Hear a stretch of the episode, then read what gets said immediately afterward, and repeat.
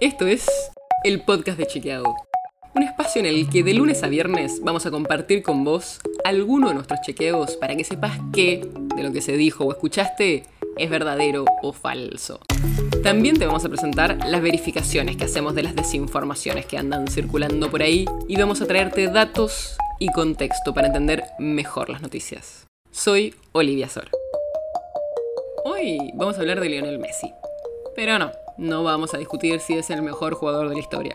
Vamos a hablar de Messi porque desde hace meses circulan un montón de publicaciones en redes sociales sobre los respiradores que trajo la Fundación Leo Messi a la Argentina. Por eso, en el episodio de hoy te vamos a contar qué se sabe de esa donación y por qué no están siendo usados esos respiradores.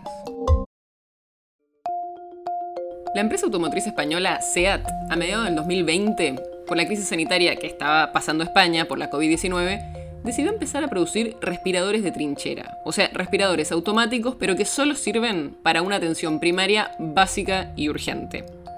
Diego Schwartzstein, el médico endocrinólogo que atendió a Messi en Rosario desde los 9 a los 14 años, se enteró que produjeron mil de esos respiradores de emergencia, pero que solo se usaron 600. Y por eso le sugirió a la Universidad Autónoma de Barcelona en España y a la Municipalidad de Rosario que el lote remanente podría servirle al sistema sanitario rosarino para hacer frente a los casos de coronavirus.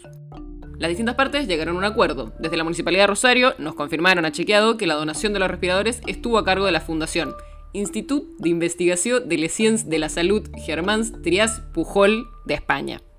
Es largo el nombre, pero básicamente es una de las fundaciones que estuvo en el proceso de investigación y producción de estos respiradores.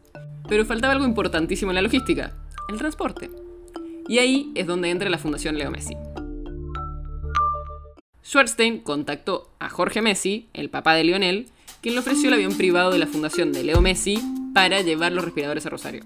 O sea, los respiradores no fueron donados por Messi, pero sí ayudó en su traslado, algo fundamental. La donación original era de 50 respiradores, pero cuando llegaron los equipos al aeropuerto de Barcelona, de donde salió el avión, solo se pudieron subir 32 por los límites de peso y de tamaño. El problema fue que estos 32 respiradores que llegaron al país en agosto de 2020 no se usaron nunca. ¿Por qué? La Administración Nacional de Medicamentos, Alimentos y Tecnología Médica, la MAT, no autorizó el ingreso de esos respiradores de emergencia.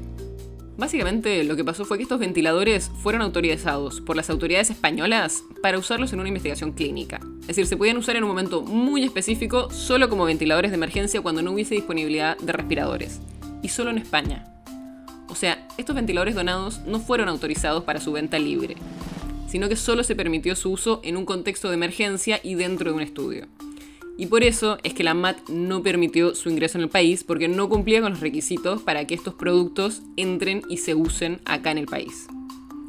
Así que ahora ya tenés toda la información y ya sabes que no siempre tenés que confiar en todo lo que circula en redes sociales. Y ahora puedes discutir tranquilo si Leo es el mejor jugador de la historia o no.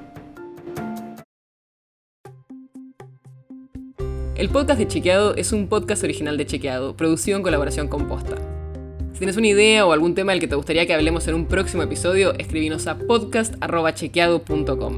Y si te gustó este episodio, seguinos en Spotify o en tu app de podcast favorita y recomendanos a tus amigos. Si querés más información sobre esto o sobre otros temas, entra a chequeado.com o sumate a nuestras redes. Soy Olivia Sor. Hasta mañana.